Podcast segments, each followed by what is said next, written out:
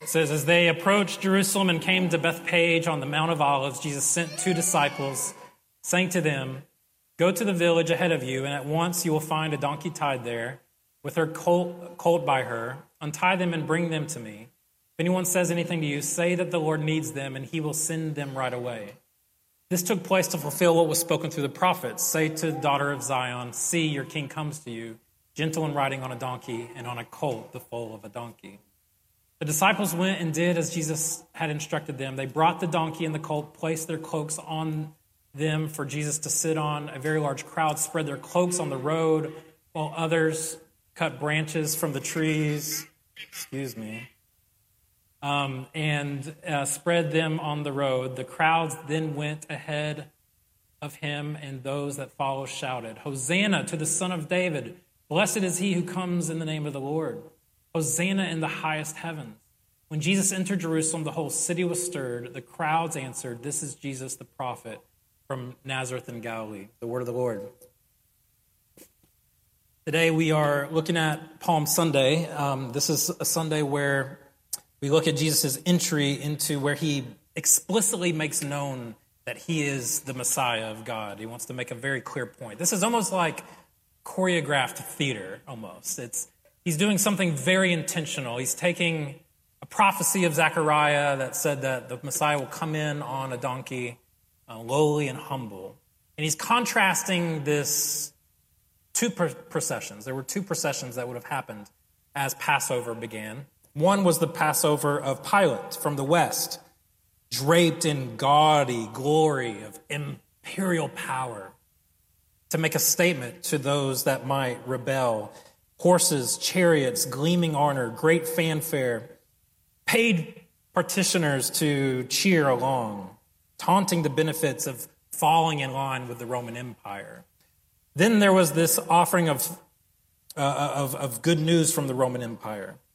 It was also a threat to any resistance to the Roman Empire to make a statement.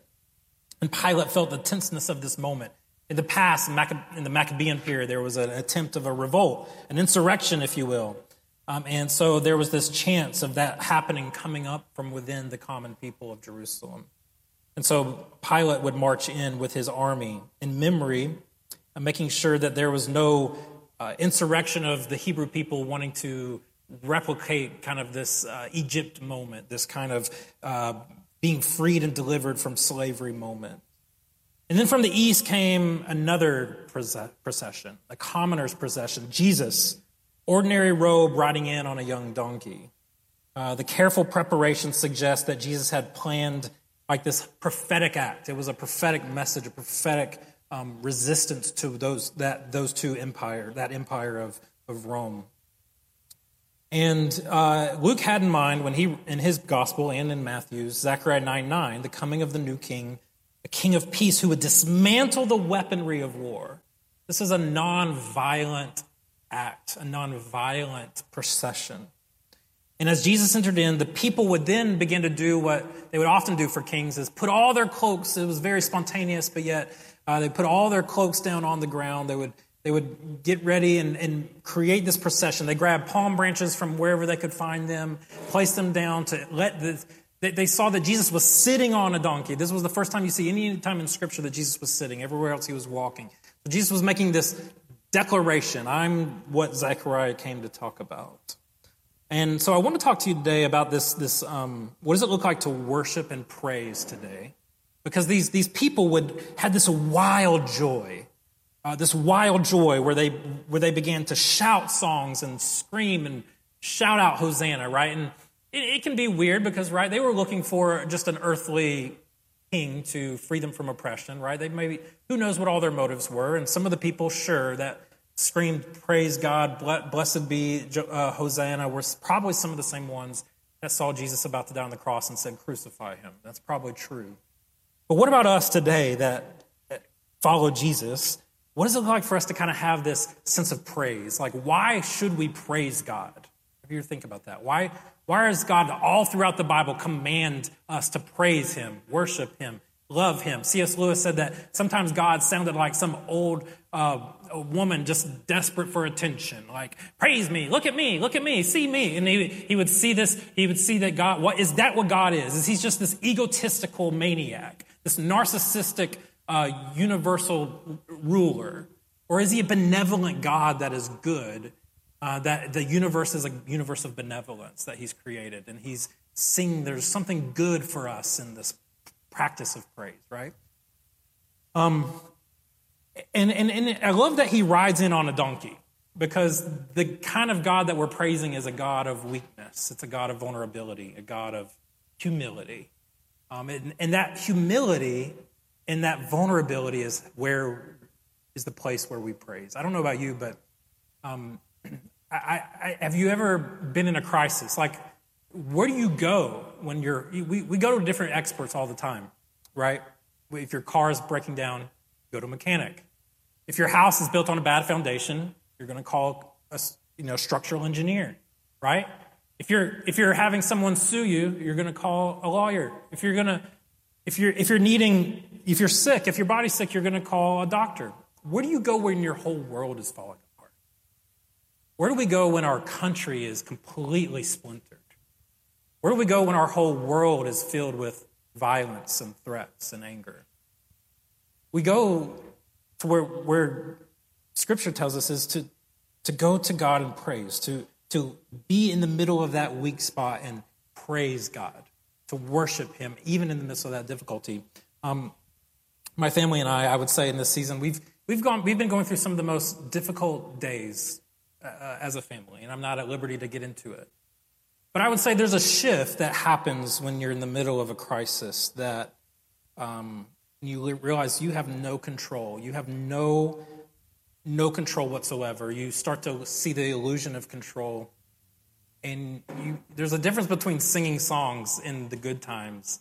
You're like, oh, yeah, that's nice. But then when it's just like, there's a complete shift of you feel like whatever was before was like fake worship, and now this is like real worship. Have you ever been there? Like, we're in the middle of a crisis, you're in the middle of something you can't control, and you're like, okay, I have nothing else but God right now. And I think that's what's beautiful about Jesus riding in in this humble state is it's teaching us that praise, the reason we shout, the reason we praise, the reason we sing is coming from this place of vulnerability. It's coming from a place of brokenness. It was Leonard Cohen who wrote, um, There's a crack, there's a crack in everything. That's how the light gets in.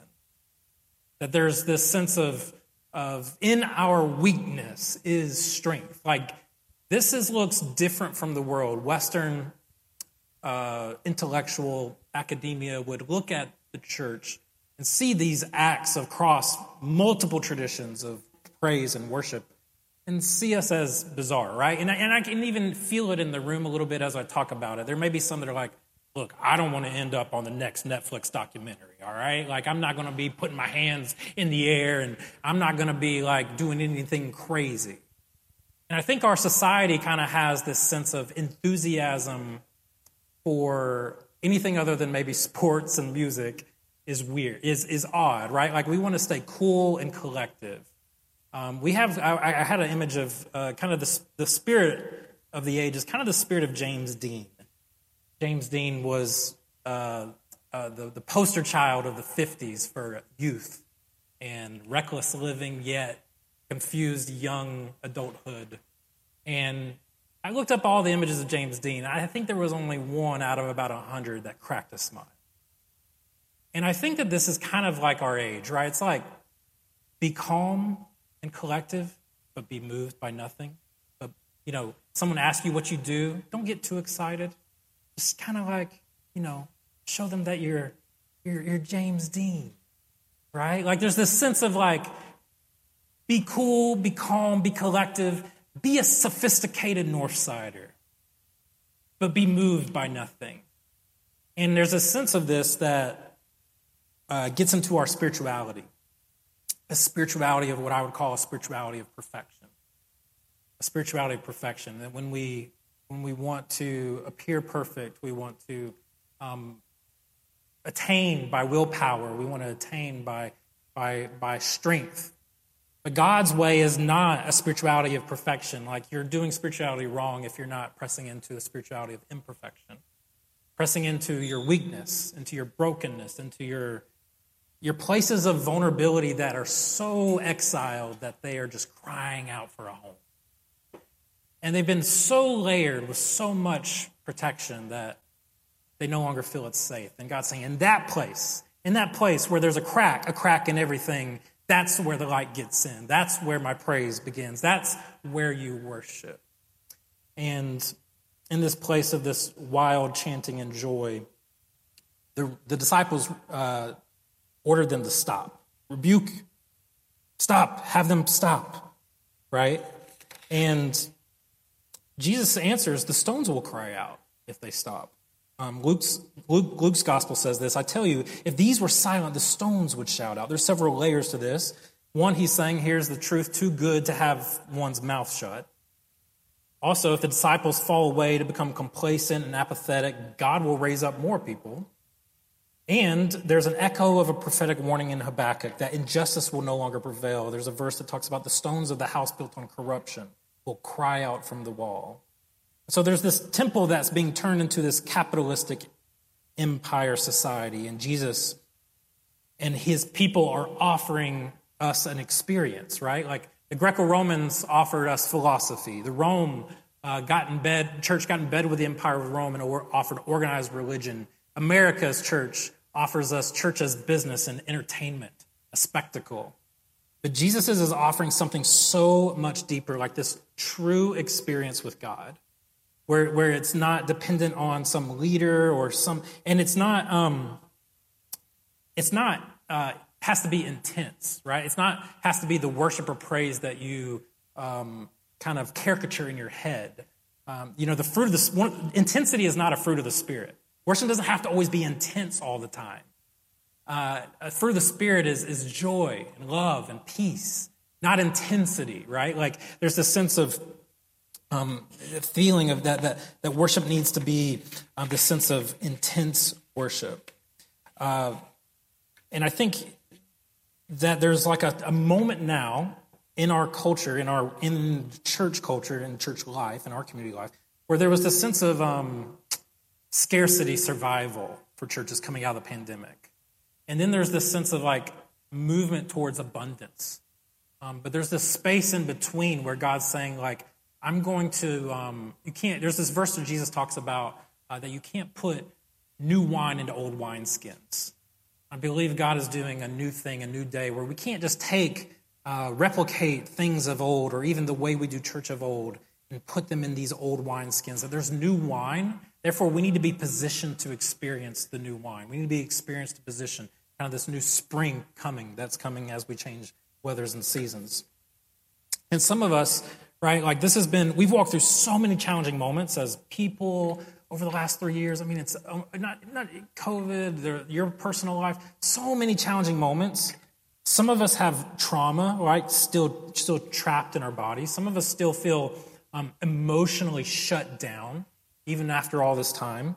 And that's, that's normal to do, right? Pain kicks in. It's normal to, to shut down um, and numb ourselves a little bit. That's okay as a short term strategy. But when that becomes the long term strategy, that, that is, uh, becomes a challenge for you in terms of relating to God. When your long term strategy is to shut down, um, that can be uh, very, very complicated for your, your spiritual well being, right? Like your, your ability to connect with God. And so, um, if you did that, I did that too, right? Like I, I emotionally shut down. I definitely numb myself out. Like you don't need to condemn yourself, right? There's no, you don't need to beat yourself up. God, and you can't like create this heart of like, okay, I'll fine, I'll, I'll make this happen. Like all you can, you can't do that. Like God can put, has to put that new spirit in you. There has to be that epiphany or awakening. I was just talking to somebody before service. He's like, I was like, how are you doing? He's like, oh man, I, I don't know. Just like something clicked. I'm like having all this joy. I don't, you know, and like God, God has to put that in you. Like you, you can't force, uh, force that. Um, but when, when it's ready, God will put a time where he'll pour that out upon you. But our job is to be present, right? Like we have to be present to experience the new wine. We have to be present to experience the new rain, right? Like we have to be in uh, the room, and we have to show up more than once a month uh, to church to, to experience what he's doing. Or not in just even in church, and among your community, or among your peers, or even in your own household to show up.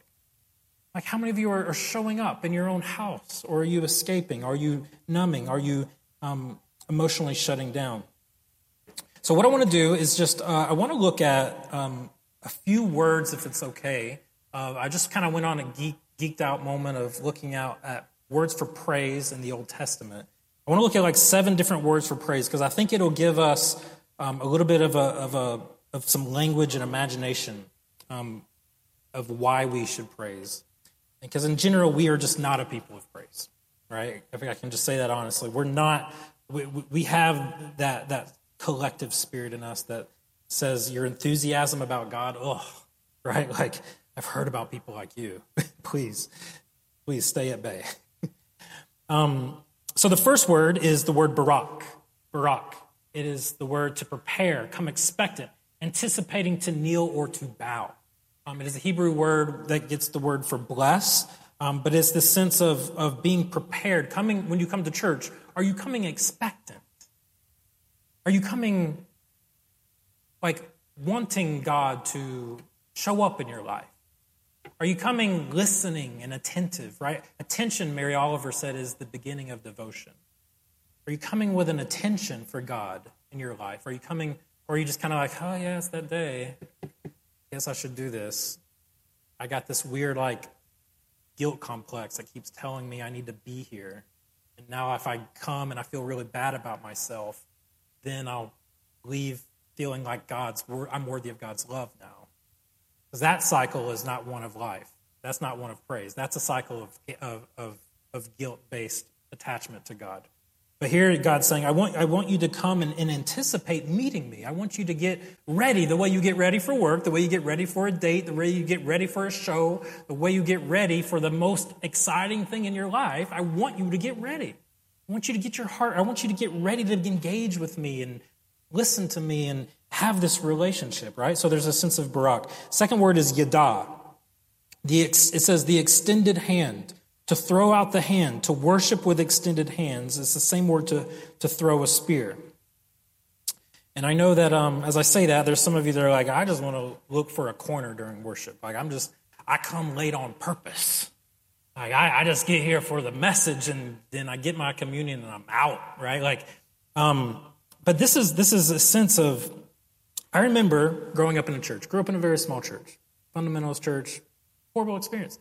Uh, and, and I remember encountering a community that worshiped like this. And I was like, you weirdos. What, what do you do? Like, this is weird. And then I encountered God in a space like that, and I became one of those hand raising people. Um, and I want to encourage you that raising hands in worship is not for like the spiritual elite. Like the same posture, this is the same posture when you're drowning. Like this is if you are in a place of crying for help, this is a good posture for you. Like it's not a, a posture of enthusiasm. It's not a posture of, of a, a, just sense of intensity. It's, it's a, it can be, uh, we've got to get back in tune with our bodies. And I think psychology is showing that through and through right now. The, the, the study of the body is exponentially through the roof academically. And it's, it's, it's, it's interesting to me that music is just a universal principle of a universal experience. And I think there's a reason why the Hebrew people, I mean, these people were worshipers. I mean, King David, he would set aside seven times a day to dance wildly and worship before God, so much that his wife was like annoyed with him, be like, just you over there with your linen ephod, she would say. Like, I don't, we're not going to get into the linen ephod. That's a whole other sermon. But he, she, he, he would have 30,000 people worshiping before a battle. So much that it would say that the, the earth would reverberate in a sense, right? Like, I don't know if you've seen those New Zealand um, uh, traditions and chants and you just look at these traditions across cultures and you're just like, God, you are so amazing at the human experience and the human expression and what we were made to do with our bodies and what it does for us emotionally and spiritually. Um, so we've been rescued from death, right? Like we have been raised from the dead. uh, spiritually. We've been blind, but now we see. And so God's like, I want you to use your body. Um, the third word, hallel, it's the root word for hallelujah, to shine, to praise, to boast about God, to act foolish, to act madly. I just mentioned King David, right? Um, it, it, that, that's the example. Um, you know, I, I, I have the honor and privilege to do weddings, and there's different kinds of weddings. And um, I don't know if you've been to a, a, wedding from another culture outside your um, white Anglo uh, Protestant culture, if that's you. But uh, I've been to some weddings where it's the much more like, man, there's a lot of acting foolish, a lot of madly breaking stuff, throwing people in chairs, chanting. Like, there's a lot of different expressions of Hallel in our culture. Spinning around on chairs, acting like a fool.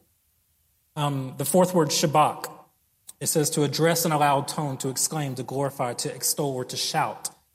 Um, Sorry, I have, I have a, a, sermon illustration on my phone and it keeps coming off. I'm going to share, with you in a minute. But Psalm 145 says this One generation commends your work to another. One generation will shout the praise of God from one generation to the next.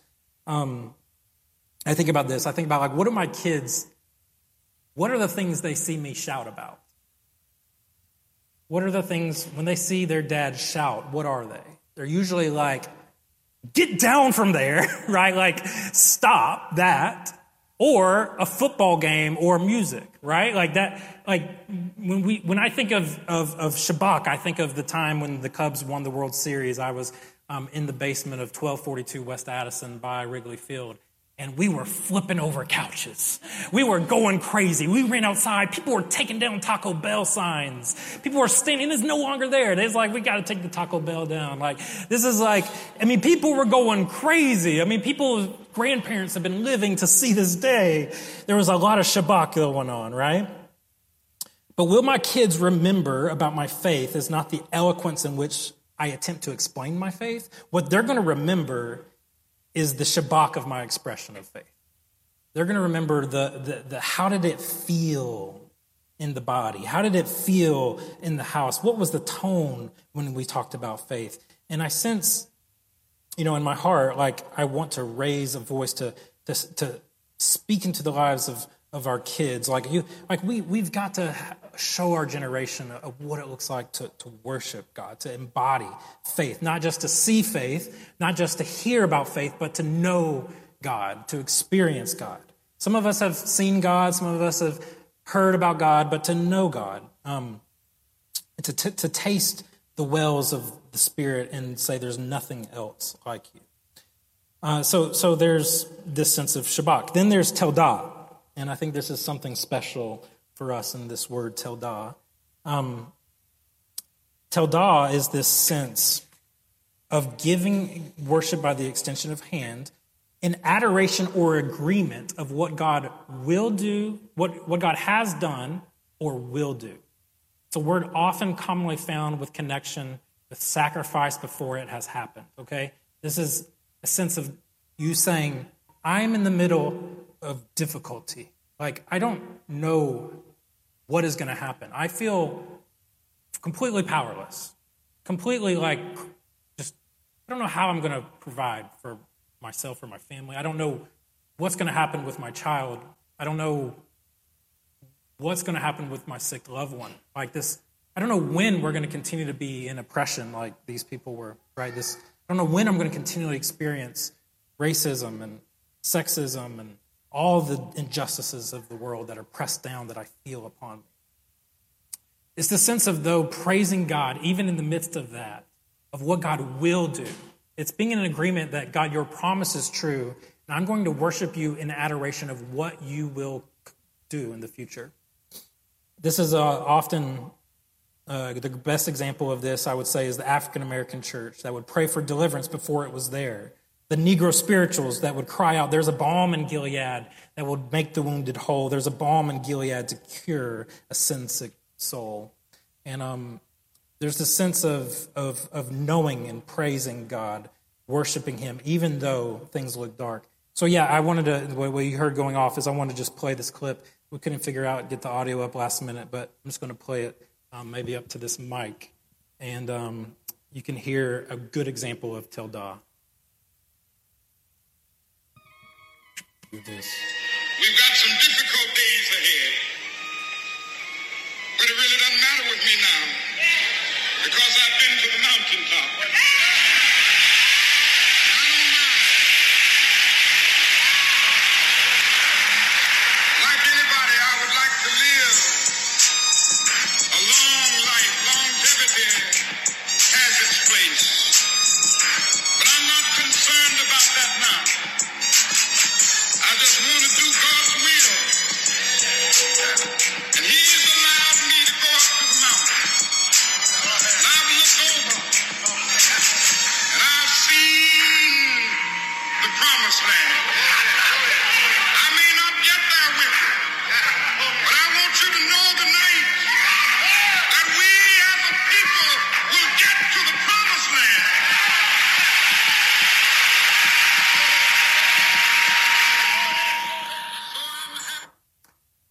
Picture of Martin Luther King Jr.'s last speech. It's this sense of the goodness of God weighs so much heavier than the, the, the like hardship of your circumstances. That God's goodness is so much weightier, so much real, so much more experience than the hardship of your experiences. So much that you can say with hope, I, I may not get there, but I am going to the promised land. Um, so, seven, um, Tehillah. Last one, uh, to praise a uh, to praise a song of praise, a new song, an unrehearsed song, or spontaneous song from your heart. And what it means is one singing an unrehearsed song before the Lord, right? Like singing your story, you know, one one you sing in your heart. This moment you're making up your own lyrics, you haven't even noticed, right? Like there's this common phrase in church: "Let the Lord inhabit the praises of His people." So Tehillah is this idea of you singing your own personal song before God. God, I was raised in Alabama, and you rescued me from the pit. Oh yeah, you know, like just whatever it is, you know, like just just getting it out, like just just letting your own personal song come out, right? This this specific song you're declaring, and um, when we speak out these things to praise Him, uh, you you could have everyone on the on on, on just kind of the count of three, stand up and just sing your own song. And sometimes we encourage that. Like, just, hey, as we're singing, sing your own song. Like, Damon is great at this. He, he got a devotional among our staff, and, and songs began to be born out of a small, in a small setting of just singing your own song. So these are seven different um, pictures of praise, uh, or six, I think I've got up there. And um, so the common objection, I think, with just praise is, is just kind of like, that sounds great, but that's just not my personality, right? Like, that's just not my personality. I would say that um, this is not a personality type, right? Like, I want to be clear that, again, um, this isn't about hyped up spirituality. And I know there are certain types of praise we're more naturally drawn to. This doesn't have to always be expressive. This doesn't always, this can be contemplative. This is about relationship and formation, um, one that is deeper than just religion, but one of relationship. And I want to say that if, uh, what if God has led churches post pandemic to a place of weakness and vulnerability, and pastors and leaders to a place of exhaustion and feeling powerlessness in the sense of like where most churches are in the state of Chicago, um, a little bit more pressed down, a little bit more reduced. Um, what if there, God was like doing that? So he's like, I needed you to get out of the way so that I could finally show up in weakness. I could finally like move in power, right? I can finally come and, and, and have my way in this place to get egos out of the way. Uh, Matthew 5 says this in the message version You're blessed when you're at the end of your rope. With less of you there is more of God and his rule. So good. Um, so I just want to kind of close with this. We're gonna we're gonna stand and sing and worship. Um, but I just want to encourage you with a couple of things. One is is just when you when you when you're here, come with anticipation and be present. Be present to what God's doing, and and don't care what other people are looking, what other people think, what other people are thinking of you. Like, be one of those people that are in the world that just don't care what they think, what other people think, right? Like, I remember you know, my dad passed away at age 61, and we would tease him because he would wear some of the goofiest stuff. And I mean, just weird. I'm not even going to get into it. But my dad was radically free. he didn't care. He didn't care what anybody else thought about him, right? He didn't care. Like you're, you're, you, when you're radically loved, you're radically free. You're radically free to listen to your critics. You're radically free to take risk. Like, just think about art for a moment. Like, bad art uh, is safe. When you're safe, it's bad art. And a life that's safe, I would rather live a life that's just doesn't care what anyone else is thinking. And so we want to encourage you to worship however you feel led, whatever posture um, you feel led to. But we want it to be um, a safe. We want this place to be a safe place, and we want it to be a safe place for for even when you're on your worst day. Like my dream with us, we, we want to have a room for if you're like, I'm triggered by something said. I just need to go be alone. I don't even need to be in the room right now. Like we want that. We want there to be very much a safe place here. We want it to be a safe place for you to not be okay, but we want you to be a safe place for you to reconstruct your faith, to grow, to love God, to fall in love with Him again, and to engage into the foundation. Amen. So let's praise and worship. Would band come up and sing as we get ready.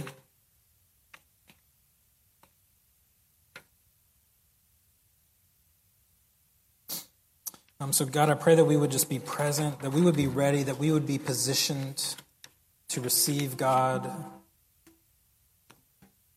Um, I don't want to miss Him, right? Like I don't want, I don't want to miss God when He's wanting to talk to me or encounter me.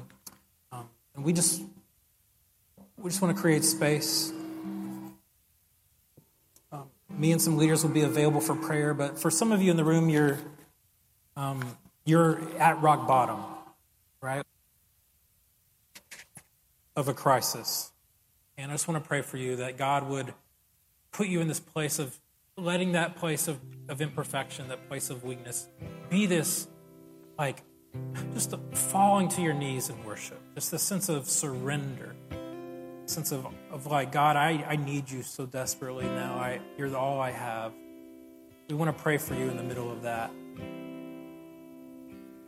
That when you hit rock bottom, you would know that bottom is very firm because God has you and He will not let you go. I want to pray for those who are here and you're just like, oh, I've been waiting for this message for a long time. I'm ready to get my praise going. I pray for we pray for you to just fuel your excitement that you would um, continue to engage God, but may it be in a place that's different from what you're used to. May it may you even be surprised by your encounter with God and pray for those that are reluctant. We pray that we know that we can't force encounters with God on anyone, but we do pray that you would meet them according to their personality, whether through intellect or motion or their, their body. God, that you would speak, that they would be able to see you working in this place and in the world. May we praise you, God. May we sing a song. May we shout a voice. May we, may we lift our hands and our hearts to you as your people. May our faith encourage others in this place. In Jesus' name. All God's people said,